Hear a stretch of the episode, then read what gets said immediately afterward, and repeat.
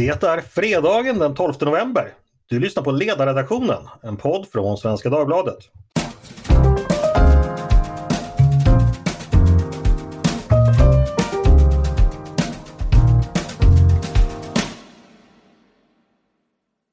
Välkomna till oss denna kulna dag när det åter lackar mot helg i skymningslandet. Jag heter Andreas Eriksson och med mig som alltid på fredagarna har jag välvalda exemplar ur Svenska Dagbladets ledarredaktion. Exempelvis Tove Livendal som är chef för redaktionen. Välkommen hit Tove! Tack så mycket!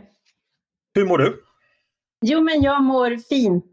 Jag befinner mig i Vadstena och det är en otroligt vacker och historiskt tyngd miljö. Så det är härligt att få byta, byta arbetsplats ett tag. Absolut, och vi ska återkomma till varför och i vilket sammanhang du befinner dig just i Vadstena. Mattias Svensson är med oss också. Jag tror du befinner dig i Vadstena, om än inte på exakt samma plats. Eller hur är det? Oh ja, det är så. Trivs du? Ja, det blåser, men det är ju inget en kaskronit inte är van vid. Ni är vana vid att det stormar. Med mig också har jag förstås Maria Ludvigsson. Välkommen hit! Tack för det! Och du hamnade i Mjölby din stackare. Ja, i någon mening. Och Skänninge tror jag till och med. Som en förort till Mjölby. Är det sant? Har du hamnat i Skänninge? Nej, men jag åkte igenom Skänninge när jag var på väg hit. Ah, ja, precis. Pågick det någon marknad? Nej, det gjorde det inte. Inte vad jag kunde se. Det var dåligt med det. Det är annars det stora som Skänninge då, förutom Skänninge möte någon gång på 1200-talet, är att det årligen pågår en stor marknad. Men det är någon annan tid på året. Men får jag sluta prata om det, annars får jag östgötarna på mig. Hörni, eh, ja vi kanske ska ta det från början Tove. Vad gör ni egentligen i Vadstena? Ja, vi befinner oss på eh, stiftelsen Fritt Näringslivs konferens. På vägen hit passerade vi faktiskt en liten ort som heter Normlösa, så jag tänker det finns något skämt här som ligger och vilar säkert från våra åsiktsmotståndare. Men där befinner vi oss i alla fall för en konferens som handlar mycket om klimatfrågan och eh, även miljöfrågorna. Just det. Och Stiftelsen Fritt Näringsliv ska vara kort berätta, det är en stiftelse då som eh, oftast är väl känd under sitt varumärke Timbro, tankesmedjan, som då är den huvudsakliga verksamheten. Eh, och det är en verksamhet som då ursprungligen finansierades som en donation från Svenskt Näringsliv. Eh, ja, finns det något ytterligare att säga om det Mattias, du som har varit verksam i flera olika roller inom denna stiftelse? Det var väl rätt eh, sammanfattande men det, det, finns ju en eh, enorm verksamhet och seminarieverksamhet och att eh, Eh, träffas eh, och eh, lyssna på intellektuella samtal är ju en del av det. Mina böcker är ju en annan del kan jag ju skjuta in då också. Och, också en del av den intellektuella också. delen. Ja. Precis, precis. Eh, och ingen liten del heller. Eh, och den här konferensen då eh, brukar äga rum eh, regelbundet årligen. I år är den då i Vadstena. Tidigare år har den varit utomlands. Eh, Tove, finns det någonting att säga om årets tema och vad, vad, vad ni pratar om just nu? Jag tycker att det är ett, ett bra tema. Det finns mycket att diskutera och det, sen tycker jag också att det är spännande att klimat och miljöfrågorna rent generellt håller på att komma till ett bättre läge där vi eh, som på något sätt överger det här, det är som är migrationsfrågan, att vi slutar vara för eller emot och snarare diskutera hur och på vilket sätt och vad som är mest effektivt och vad som ger önskad effekt. Eh, och hur man kan nå dit och vilka som ska göra det. Så det är ju, finns ju en, större konstruktivitet överlag i diskussionen och det tycker jag återspeglas även i samtalen här. Mm. Alldeles utmärkt. Hörni, vi ska köra igång med dagens ämnen, eller veckans ämnen. Eh, det stora i svensk inrikespolitik har förstås varit Stefan Löfven har lämnat. Eh, han leder numera en expeditionsministär och det finns en ny statsministerkandidat i form av Socialdemokraternas nya ledare Magdalena Andersson som nu försöker sno ihop ett underlag i riksdagen för att bli vald. Eh, Tove, jag tänkte att du skulle kunna börja. Vad, hur tycker du det har gått hittills i regeringsbildandet? Har det varit några överraskningar? Nej, det tycker jag inte att det har varit, utan partierna fortsätter att överraska, jag, vet inte, jag ska inte säga i positiv mening, med, i sin kreativitet och böjlighet och att man kan man kan, eh, det, det, är på något sätt lite grann som att man anammar den svenska förhandlingsmodellen, att man låser in sig i rum eller också så pratar man med människor utan att det syns och sen så kommer alla ut och säger att de har vunnit precis eh, det de ville. Och så, eh, ja, sitter omgivningen och undrar och försöker tolka det som faktiskt är utskrivet och ser väldigt diffusa formuleringar som går att tolka på lite olika sätt. Eh, den, den frågan som många återkommer till nu är ju om Eh, Magdalena Andersson kommer att bli framröstad som statsminister och där, ja, svaret är ja, men den stora frågan är ju, kommer hon att sitta kvar? Eftersom Centerpartiet ju har sagt att man ska släppa fram henne i veckan, men att man inte tänker stödja budgeten. Så att frågan är ju då vad som kommer att hända fortsättningsvis när det gäller budgeten. En detaljfråga här som jag faktiskt inte riktigt, jag har inte hängt med i veckans alla diskussioner. Eh, är, är det vettigt av talmannen att, eh, så att säga, låta eh, föreslå en statsministerkandidat som inte har ett säkert underlag att också få igenom sin budget? Jag vet inte riktigt vad som gäller där. Tove, har du koll på det? Ja, det, är ju, det har vi gjort nyligen. Vi har gjort det förut. Stefan Löfven eh, har ju haft precis den rollen och sen har han fått regera på oppositionens budget och det är väl om jag skulle tvingas sätta pengar det mest sannolika kanske som sker nu. Det jag vet inte riktigt. Vi ska säga så här att för en månad sedan ungefär så sa ju Elisabeth Svantesson att hennes och Moderaternas målsättning var att när det kommer till en budgetomröstning så ska det finnas två tydliga alternativ som står mot varandra. Men det bygger ju på att Moderaterna, Kristdemokraterna, Sverigedemokraterna och Liberalerna då hittar varandra i ett alternativ. Jag tycker att de ska pröva det. Jag tycker att det finns en god möjlighet för väljarna att då få en deklaration i vad ett sådant samarbete skulle kunna, hur det skulle se ut. Eh, och jag tycker att det ingår i, i rollen som opposition att alltid och alla lägen försöka hitta stöd för sin politik. Så att jag, jag, jag hoppas ju att det blir så därför att det kan bli en tydlighet då om de olika politiska inriktningarna för Sverige. Och en första skarpt läge då för eh, de borgerliga förhandlingarna med Sverigedemokraterna, det det har pratat så mycket om men kanske inte har varit så mycket verkstad än. Mattias, eh, vänder mig till dig. Eh, eh ett av eh, de hinder som Magdalena Andersson hade på vägen det var att få med sig Centerpartiet och Miljöpartiet på frågor som gällde några sakfrågor som gällde skog och strandskydd. Eh, I onsdags, i förrgår alltså, så eh, landade man där. Har du några tankar om vad utfallet blev där? Det har ju, precis som vår kollega Peter Wennblad varit inne på, varit svårt att, eh, att se konkretionerna och en annan medarbetare, Fredrik Johansson, har ju kallat det Schrödingers strandskydd för ingen vet riktigt om om frågan lever eller är död och eh, eh äganderätten eh, har väl farit liknande illa. Eh, iakttagelsen över tid är ju ändå att Centern eh, får mindre och mindre för sitt samarbete och, eh, och har svårt att ta sig ur det eftersom de inte riktigt, ja de har ju målat in sig i det här hörnet och, och har inte mycket till, till alternativ att, att hota med och det, det märks ju i i att de får mindre och mindre men också de ska ju också samarbeta med, med en socialdemokrati som tydligt tagit eh, steg åt vänster i, i sin retorik och i sina politiska förslag. Eh, och eh, ja, bortom charaderna är det, är det ju det vi ser och eh, eh, det, det, det, blir ju tufft att förklara för väljarna om mindre än ett år. Mm. Tove, vad tänker, tänker du? Eh, det finns ytterligare ett parti här i ekvationen, det är ju Vänsterpartiet. Eh, vad ser du framför dig kommer ske mellan regeringen och deras samarbetspartier och Vänsterpartiet? Ja, om, om, det finns um, två regeringsalternativ och de bygger på stöd av så e-, ändra ytterkantsparti. Så det är klart att Vänsterpartiet måste med på den här båten för att Magdalena Andersson ska bli vald. Och eh, det här kommer man nu att lösa på något sätt. Man, jag vet inte om man ska ha på sig papperspåsar över huvudet så att man sen kan säga att vi inte riktigt har pratat med varandra men vi har ändå förstått vad den andra vill. Och sen kommer man att hitta formuleringar som gör att Nooshi Dadgostar kan gå tillbaka till Kina och säga att vi satt med vid bordet, vi har en överenskommelse och den ser ut så här. Det är inte ett hemligt papper utan det är ett offentligt papper. Eh, hon spelar ju ett, ett annat spel än Jonas Sjöstedt och det tycker jag hon gör på riktig grund. Eh, ska man ingå i ett samarbete så kan man ju börja med att bli behandlad som en, en liksom jämn, god partner. Det är, liksom, det är inga konstiga saker som Nooshi Dadgostar kräver därvidlag.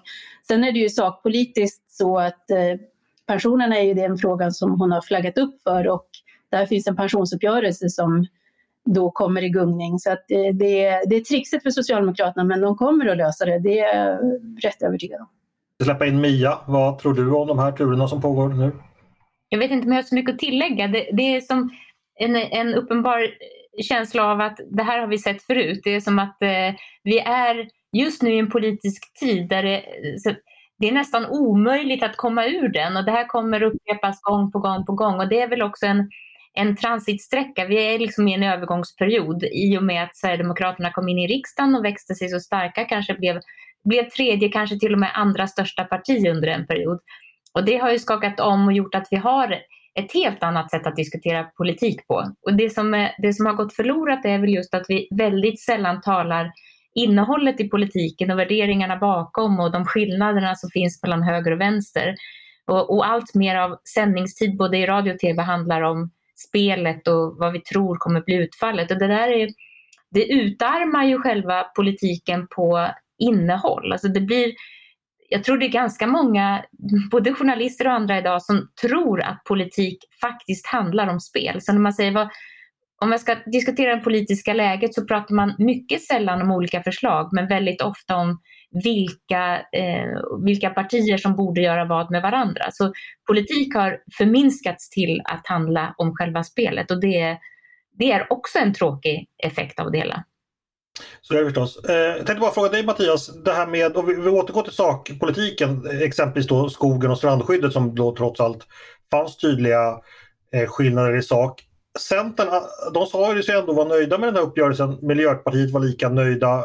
Eh, hur ska man tolka det? Ljuger någon av dem för oss eller för sig själva? Eller eh, var det verkligen så att man kunde hitta en lösning som var det inte så stora skillnader trots allt? Eller hur, vad tänker du om det? Eh, jag frestas att svara ja. ja det, det, är klart de ljuger för både sig själva och andra därför att, eh, därför att det är så man hanterar kompromisser. I, i, I varje kompromiss så utmålar sig alla som vinnare när man var tvungna att gå med på det. Mm. Man får lyfta fram det som, det som är bra och inte. Och, och så funkar ju politiken då. Jag menar det är eh, det finns inget parti, eh, inte ens Socialdemokraterna, som kan diktera villkoren för de andra. Och det, det, kommer, det kommer Moderaterna och Kristdemokraterna att bli varse i om, om de ska sy ihop ett budgetalternativ. Så funkar politik. Mm. Så är det. Eh, men, men som vi har kunnat konstatera tidigare i podden då så, så vare sig vad politikerna än säger eller vad de än ljuger om så går vi då ganska tydligt mot ett ny, nytt blockpolitiskt system. Mm.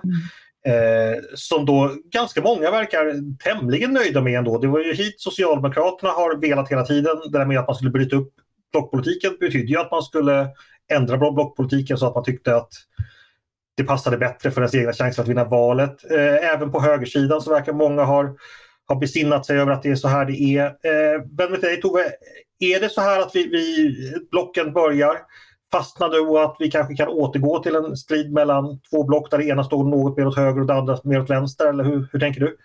Eh, jag tror att det finns starka önskemål från eh, de, de gamla stora, storheterna i höger-vänsterblocken, det vill säga Moderaterna och Socialdemokraterna. De önskar sig nog tillbaka till en, en sån tydlighet. Men jag tror att Sverigedemokraterna ställer ju till det därför att de eh, vill som parti tid, liksom ha ett samarbete med Moderaterna och Kristdemokraterna. Men deras väljare är till stor del gamla socialdemokrater och en del centerpartister och har liksom inte alls den, den liberala delen i, i den borgerliga sidan. De är inte ett borgerligt parti. Så där, det blir trixigt och här tror jag det är högst öppen fråga ifall partierna kommer att låta försöka ta med sina väljare på den resa de vill eller låta väljarna styra vart de ska. Och Centerpartiet har ju nu då de ju, alltså alla partier nästan i olika fall står ju i sådana här splittlägen. Att Centerpartiet ska å ena sidan då eh, markera för den halva som gärna såg Stefan Löfven och kanske då för, följaktligen Magdalena Andersson som statsminister, de ska bli nöjda och de måste få höra nu att det här samarbetet levererar. Å andra sidan så har de hälften som gärna skulle se Ulf Kristersson som statsminister, så de måste också hållas på gott humör. Så det gör att den här splitten blir mer och mer plågsam och smärtsam. Eh, det är ont i grenen kan man säga, för att vara väldigt övertydlig.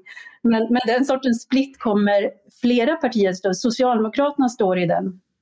Eh, och Moderaterna kommer också att ställas i den, i synnerhet då om man Eh, då nu ska försöka budgetförhandla med Sverigedemokraterna och, och en, också med Liberalerna. Så det blir liksom motsvarande problematik som, som Socialdemokraterna står i. Och, och, när kommer vi ur den här besvärliga situationen? Kommer det någonsin bli, bli liksom som vanligt igen eller ska vi fortsätta ytterligare ett decennium med att uh, diskutera kring att ska vi sitta 2030, ja sen Sverigedemokraterna kommer in i riksdagen, ingenting sig likt och allting konstigt. Eller vad är, den, vad är vägen framåt? Tove, så, så, så, blir det Andreas, tyvärr. Nej, jag vet inte men jag tror att det, det kommer, jag, jag tror inte förrän Sverigedemokraterna tar så att säga eh, någon, så här, tas, tar och ges en möjlighet att normaliseras på så sätt att de, alltså både, både Sverigedemokraterna och Vänsterpartiet blir tillräckligt alltså, salongsfähiga och eh, ansvarstagande och också utkrävs ansvar. Då kommer det här att kunna liksom bli mer tydligt transparent. Men eh, fram till dess så sitter vi i den här, det här eländet. Exakt, jag, jag, tror också detta. Det, det, finns ett egenvärde i att Sverigedemokraterna får ansvar därför att det, det, kommer också påverka väljarnas syn på dem. Det är många, tror jag, som har lagt in önskemål i att Sverigedemokraterna står för det man själv skulle önska därför att man aldrig riktigt har provat dem. Och de har också sällan, tycker jag, avkrävt svar på vad de tycker i olika andra politiska frågor än just invandring. Det blir mer ett parti som kritiserar det etablerade än att de kommer med några egna förslag. Därtill bör man ju säga att Alltså, skillnaden mellan höger och vänster är ju en idémässig skillnad, så den består ju. Även om vi just i Sverige har partier som håller på med lite allt möjligt så är det, vad ska jag säga, den idémässiga verkligheten finns. Och där finns fortfarande en skillnad och kommer alltid göra. Men Mia, har du aldrig hört talas om Galtan? Jo, jag har det. Jag ogillar den starkt. den, är, den utgår ifrån var människor bor och inte ifrån var värderingar och, och idéer kommer ifrån. Ja, ja, vad den utgår ifrån kan man spekulera i. Jag, jag har mina tankar om var, var man har dragit fram den någonstans. Men, men i alla fall, det, det är någonting som förekommer. Eh, Mattias, du, du, du får eh, sista ordet om det här eh, med det politiska landskapet. Eh, som, ja, man säger att det är nytt, jag är redan jäkligt trött på det. Hur länge kommer vi behöva leva med att tjata om att vi har ett nytt politiskt landskap där allting blir väldigt svårt och alla måste hyckla för varandra och för sig själva? Ja, det, det kommer vi att fortsätta med så länge det här landskapet är vad väljarna vill ha. Uh, och, eh, och det ska man ju ha respekt för. Uh, vi kommer ju få det, det, vi får ju en levande parlamentarism på ett annat sätt. Jag tror inte man ska dela in det här i block redan där, därför att eh, de blocken har, har väldigt lite gemensamt som, som vi har varit inne på. Eh, det står två extremt svaga regeringsalternativ mot varandra med, med stöd i riksdagen som är ganska osäkert, i, eh, särskilt när du tittar på, på de sakfrågor som ska igenom. Eh, men det öppnar ju också för ytterligare koalitioner. Jag menar när, eh, när, när de två alternativen har misslyckats så är det mycket möjligt att vi ser den där centerpartistiska önskedrömmen om, om, om samling i mitten och sådär. För det finns ju inget som säger att, att Moderaterna är så jättemycket närmare Sverigedemokraterna än Socialdemokraterna i, i sakfrågor. Eh, för, för i alla fall inte så många år sedan tyckte, tyckte deras väljare ungefär lika illa om båda partierna. Eh, så, så mycket, mycket, kommer att hända när man, när man söker sig framåt eh, och, och det kan ju lika gärna bli att, att vi blir Finland där, där, där det liksom är mer odramatiskt vilka som bildar regering efter, efter ett val. Eh, så, men, men, men sen är det ju också, jag menar, vi ser en borgerlighet som slits i tu som är på två sidor trots att i, i ekonomiska frågor, i synen på företagsamhet, i, i, eh, i den grundläggande analysen av individens frihet, rättsstat, eh, alltså det, det liberala inslaget, eh, så, så, finns ju fortfarande en, en värdegemenskap mellan, mellan Centern, Liberalerna, Moderaterna och, och eh, Kristdemokraterna i mångt och mycket som, som inte fångas av vare sig socialisterna till vänster eller, eller Sverigedemokraterna på, på sitt håll. Eh, och, och nu är de slitna isär och borgerligheten har ett lägre stöd än tidigare. Det är ju lite grann eh, bakgrunden till det här och, och den, det opinionsmässiga uppdraget faller ju på, på inte minst den här ledarsidan att, eh, att, att ändra och öka stödet för igen. Då går vi till eh, den här ledarsidans chef. Eh, antar du det uppdraget som Mattias beskriver, är det, så, är det det vi ska göra alltså? Ja, eh, vårt uppdrag är ju att driva idéer, eh, inte partiutvecklingar. Men den idégemenskap som Mattias beskriver, ja, så är det absolut. Det är ett slags evigt uppdrag även om det får omformuleras och eh, göras relevant i den tid man lever. Men det är, och det är också ett av skälen för att då helt självmant komma in på din favoritfråga, hur funkar en ledarsida? Det har varit en, är en väldigt tydlig ambition att den breda idégemenskapen också ska återspeglas på sidan. Eh, och både av liksom, de fasta men också gästande skribenterna, att det ska finnas en, en, ett sådant samtal hos oss. Mm. Ja, men precis. Och, och det, det ska sägas där, idén om den här breda borgerligheten och idégemenskap, idégemenskapen, den är ju ingalunda okontroversiell heller. Det finns ju idéer både från flera olika håll om att hela den svenska borgerligheten egentligen är en idéhistorisk eh, paradox. Att eh, egentligen så hör Liberalerna hemma till vänster och de konservativa hör hemma eh, ja, långt till höger och sånt. Vad tänker du om den, det, det Tove, den kritiken när den dyker upp? Ja, alltså, jag, till skillnad från Mia så, ja, men, ja Galtan den finns ju där. Det är liksom, höll jag på att säga, varken att gilla eller ogilla. Den, den fångar liksom en, ett, ett, ett spänningsfält de stora partierna, i synnerhet Socialdemokraterna, har varit duktiga på att rymma både gall och tannare inom sitt parti. Det är därför de har varit stora. Eh, men sen finns det andra spänningsfält som är, är viktiga. Eh, framtid, dåtid tycker jag är en jätteviktig skillnad om man liksom tittar bakåt eller tittar nyfiket framåt. Eh, där finns en, ett, ett, ett spänningsfält. Sen finns det om man har en statisk samhällssyn eller en dynamisk samhällssyn. Rätt viktigt också. Politiken har ett överskott av statiska personer som tror att man kan dirigera fram samhällsutveckling och styra och planera och sådär. Och som lämnar väldigt lite utrymme och tilltro till dynamiska effekter på olika plan i samhället. Så där, där, finns det ju det finns olika spänningsfält men, men i grunden så skulle jag säga att det som, för att knyta an till det som Mia var inne på, skillnaden mellan höger och vänster. För mig så finns det också en helt grundläggande skillnad i synen på medborgaren, medborgarens relation till staten som där, där är väldigt tydligt tycker jag att de, de borgerliga partierna, den gamla alliansen finns på en sida och de rödgröna finns på en annan. Mm. Och var finns SD? Ja, eh, jag skulle nog säga att de eh, kulturellt finns väldigt mycket i, på vänstersidan. Därför att det är liksom, tilltron är till staten och politiken väldigt mycket och inte till de fria gemenskaperna, civilsamhället och sådär. Det som förenar finns en stark eh, känsla för hos bor i borgerligheten. Så där skulle jag placera dem i det, det stora skenet, då skulle jag placera dem till vänster.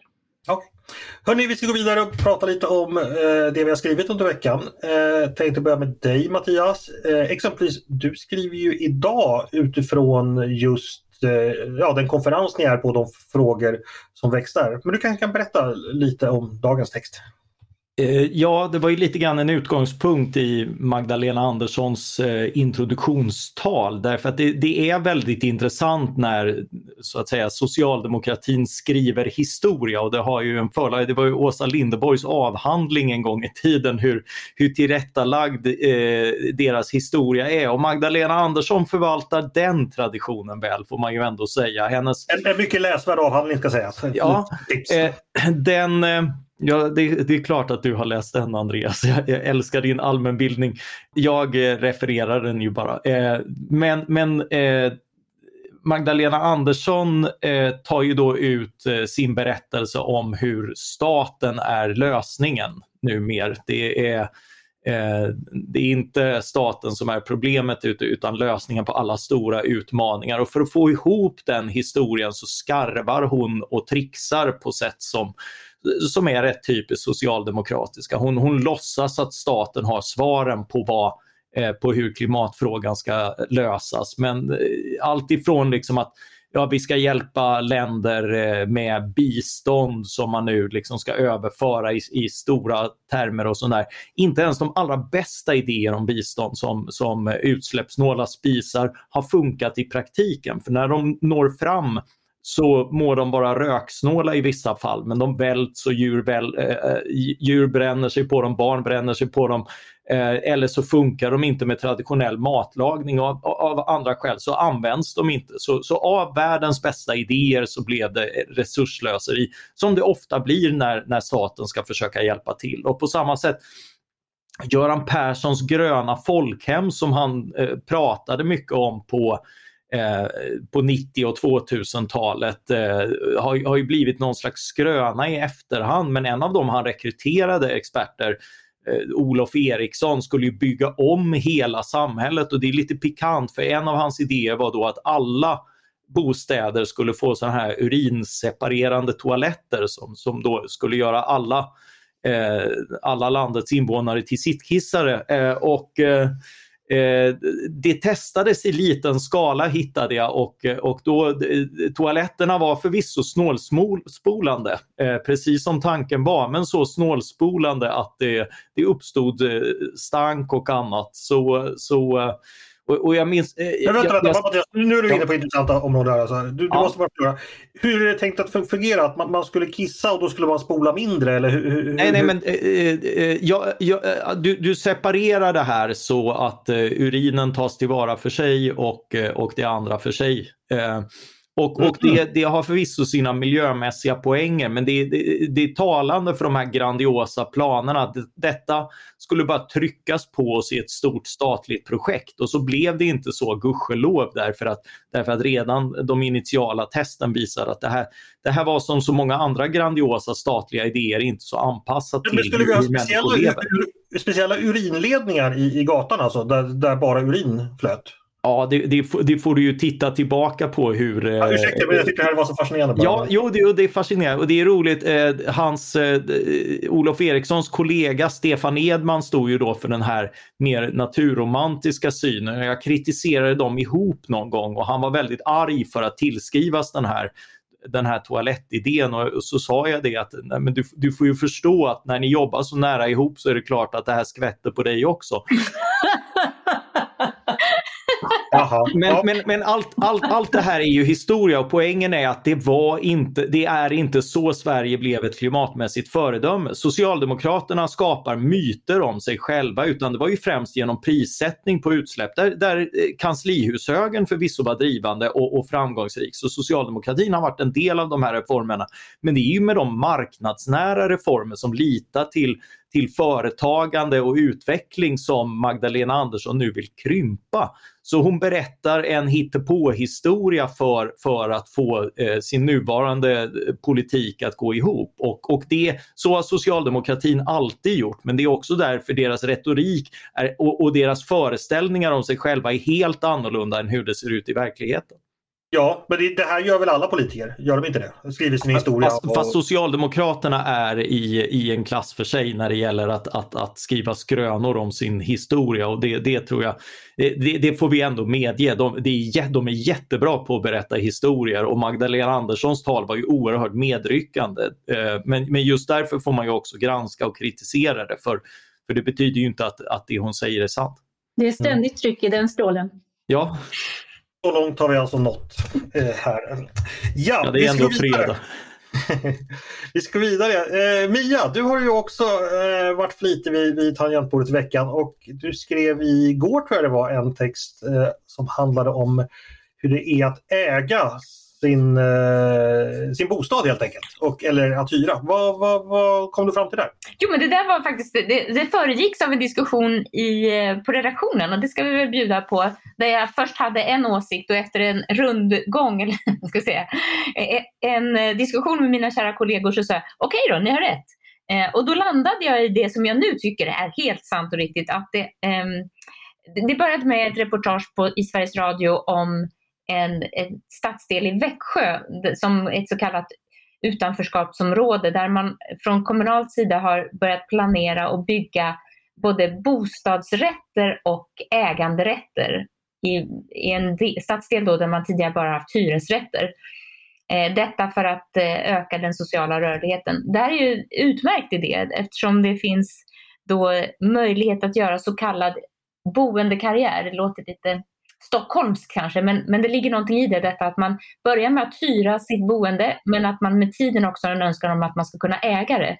Och för att kunna göra den, eh, ska säga, bostadskarriären, då, den utvecklingen, så måste det ju finnas något att flytta till som kanske är i närheten. Att man kan tänka sig, jag ser där borta, där finns det eh, ägarlägenheter eller bostadsrätter och att det blir nästa steg. Så att det finns en Vi pratar ju ofta om social rörlighet som ett viktigt inslag och för att det ska bli möjligt så måste det också finnas institutioner som möjliggör det. Och då är det till exempel olika boendeformer som gör att man kan gå från hyra kanske först i andra hand och sen får man ett förstahandskontrakt och så med tiden kan man äga sitt eh, egna hem.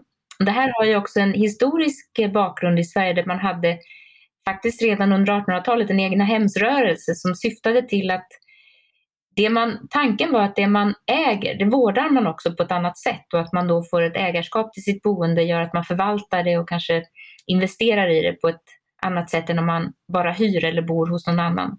Det var ju överbefolkningen i Sverige som gjorde att man måste börja man såg över boendebeståndet och bestämde sig för att vi måste ha en ordning där man kan äga sitt boende och där man ganska snabbt kan bygga Eh, en, enskilda hem, alltså egna hemsrörelsen, där människor kan bo. Och tanken var där också ganska romantisk, att man också skulle ha små trädgårdsland, alltså man skulle kunna bli lite mer självförsörjande på det sättet, också bygga sin egen värdighet och sin, e sina egna, sin egen ekonomi på ett annat sätt. Så det var ett självständighetsprojekt.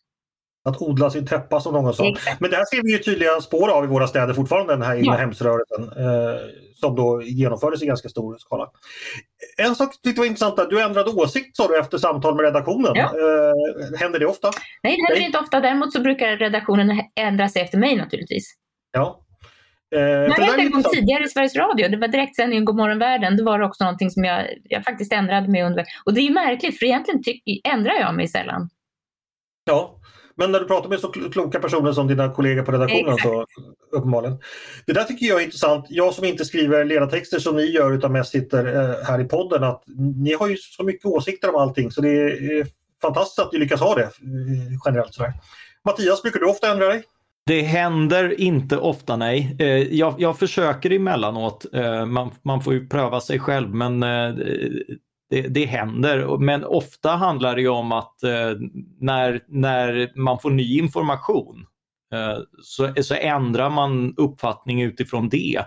Eh, och, och det, det händer ganska ofta. Eh, jag, jag minns till exempel, jag läste in mig på till exempel det här hur spårbyte har funkat för när, när man går från asylsökande till arbetskraftsinvandrare. Jag, jag har varit helt för den den tanken och tycker ofta också att det är en rimlig princip att den som kommer hit, söker asyl, men börjar jobba, kommer in i samhället på det sättet. Eh, vi ska förstås inte sparka ut sådana människor utan, utan fixar man sin tillvaro och, och, och sköter sig eh, så ska, man, så ska man kunna vara välkommen. Men vad det här har använts till är ju ett systematiskt fusk, att man använder asylsystemet och eh, eh, för att komma in på arbetsmarknaden, ofta då eh, under exploatering och annat. Eh, så, det blir ett sätt att eh, eh att fuska sig in i Sverige som, som inte har, har varit bra. Och, och om, om den huvudsakliga effekten är den så behöver man naturligtvis ta bort den, den möjligheten. Så det, det, på, på sådana sätt eh, har jag inga problem att ändra mig och tycker att politiken behöver kunna ändra sig. Det är ju så man vårdar reformer man tycker om, se till att om, om någonting utnyttjas på ett sätt som eh, som, som blir fel och inte stämmer med intentionerna, då måste man ju ta till sig den informationen och ändra policy. Så är det. Mm, jag poddade igår med Tove Jarl som också är på samma konferens eh, och hon mäter både värderingar och åsikter. Och det, det är intressant för det hon beskriver är att vi kan ändra åsikter men sällan värderingar och det är väl det som händer är eh, både Mattias och i mitt fall då att värderingar är ganska beständiga men man, utifrån dem så kan man också se att eh, åsikter om vissa sakfrågor kan ändra sig givet att man har samma värderingar men kanske verkligheten förändrar sig. Ja, och det vore ju förfärligt om man inte ändrade åsikter om, om så att säga verkligheten ändrar sig också. Man får ju rita, upp, rita om sin karta ifall man stöter på, eller rita om sitt sjökort om man stöter på nya grund, annars blir färden osäker. Hörni, eh, vad bra, det börjar dra sig mot sitt slut här. Jag tänkte bara köra den här vanliga lite lättsamma frågan, rundfrågan som vi avslutar fredagspanelen med. Och jag inspirerades då av att ni befinner er nere i Vadstena, denna Östergötlands pärla. Mest känt då för vårt enda svenska riktiga helgon.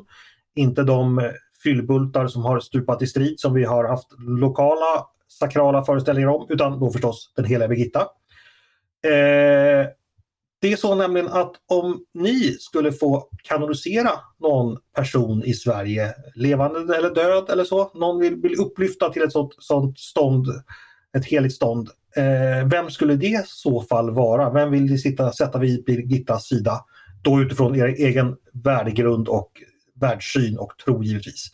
Jag tänkte börja med dig Tove, har du hittat någon kandidat? Ja det har jag, jag har en mycket värdig kandidat. Jag vet inte om det har att göra med att mitt logi här under vistelsen i Vadstena är ett, är ett nunnekloster. Men eh, jag skulle då nominera syster Karin som är priorinna för Alsike kloster och en av Helgensystrarna och som eh, idogt och i många decennier har jobbat med att ge flyktingar i Sverige en fristad och gör det eh, som ett civilsamhälleligt eh, åtagande och vad jag tror är också som hon känner som sin plikt utifrån sin tro. Eh, och det, jag tycker att den, den, eh, det ansvarstagande och den medmänskligheten är, ja, det, det, för mig så är det säga, att leva sin tro på kanske det bästa sättet. Eh, så det, jag, jag tror att hon skulle bli ett mycket värdigt helgon idag. Mycket respektingivande. Eh, Mattias, du får inte välja någon AIK-spelare ska sägas, men annars har du fritt fram. Eh, ja, alltså jag tänkte ju på, på min... Eh, det, det, det, det, säger kanske en del om hur, hur udda man är, men en av mina stora idoler är ju nationalekonomen Sven Rydenfelt. Denna, denna mm. rara, fantastiska farbror och apropå rörliga intellekt eh, så måste jag ju berätta när han Första gången eh, jag träffar honom, då har han åkt ut till en eh, kursgård eh, på, eh, utanför Södertälje för att prata för unga nyliberaler. Eh, och eh, och eh, han, han, var, han, han hade absolut noll prestige kring vilka han talade för. Så han tog sig alltid tid för, för liksom ungdomar och, och andra som bjöd in honom och skrev vanliga insändare även om han var fått professorstitel och sådär. Så verkligen långt ifrån Eh, divalater och, och sånt där som, som präglar många intellektuella utan lyssnande och sådär. Och efter han pratat så, så framåt kvällen så fick han höra om argumenten, eh, eh, folk som argumenterade för legalisering av narkotika. Han hade aldrig hört talas om det här. Han var, eh, jag vet inte om han var över 80 då, jag tror han var över 80 då. Liksom. Och, eh, och, men vad är argumenten? Frågar han bara och lyssnar artigt och sådär. Och, och, och, tar in och ja, du kan ju läsa det här och så. Eh, och, och sen minns jag att för det här var på, på 90-talet då, så nå, några år senare så knattrade det till på Johan Norbergs fax i Hagsätra och, eh, och till tidningen Nyliberalen kommer då en text från Sven Rydenfelt där han, ta, där han funderat och tagit ställning för varför man borde eh, legalisera narkotika. Och vi kan ju bara drömma om att ha det rörliga intellektet, den ödmjukheten och den lyssnande inställningen eh, när, när man är på andra sidan 80 eller någonsin. Så, så han, han, var en förebild i allt och inte minst i hur han han höll fast vid sina värderingar men var aldrig uppblåst och pompöst kring vilka han, han vände sig till och, så och, och förblev lyssnande. Så en, en, en fantastisk människa som jag, som jag, ja, honom får vi kanonisera och hans anda. Och, och en bra kandidat för faxandets skyddshelgon kanske också. jag, jag, jag, tror han hade glatt anpassat sig även till, eh, till dagens tekniker. Mia slutligen, eh, har du någon du skulle vilja kanonisera? Nej, jag har inte det. Jag, jag, tycker jag lämnar det till påven och de som håller på med sånt. Det där är en svår fråga. Men däremot så skulle Eh, kanske en kategori av folk som skulle kunna eh, liknas vid helgon, det tycker jag är de lärare som eh, ute i, i verksamheten, om det nu är lågstadielärare eller högstadielärare, de som lyckas förmedla någonting av de värden som finns i kultur, alltså musik eller eh, litteratur till de som annars inte hade kommit i kontakt med det. De som kanske aldrig har hört eh, riktigt vacker klassisk musik eller kunnat tillgängliggöra sig lyrik eller så. Men det finns ju de lärare som bara har förmågan att eh, ge det till elever. De skulle jag nog vilja sätta på en väldigt hög pedestal. Mm, mycket vackert så. Vad fint hörni! Då är det dags att summera. Jag ska släppa er fria att fortsätta njuta av Vadstena och eh, konferensen och samvaron där. Eh, tack så mycket Mattias! Tack! Och tack Tove! Tack Andreas! Och tack Mia! Tack så mycket! Och tack till er som har lyssnat på Fredagspanelen som ju är en del av ledarredaktionen, en podd från Svenska Dagbladet.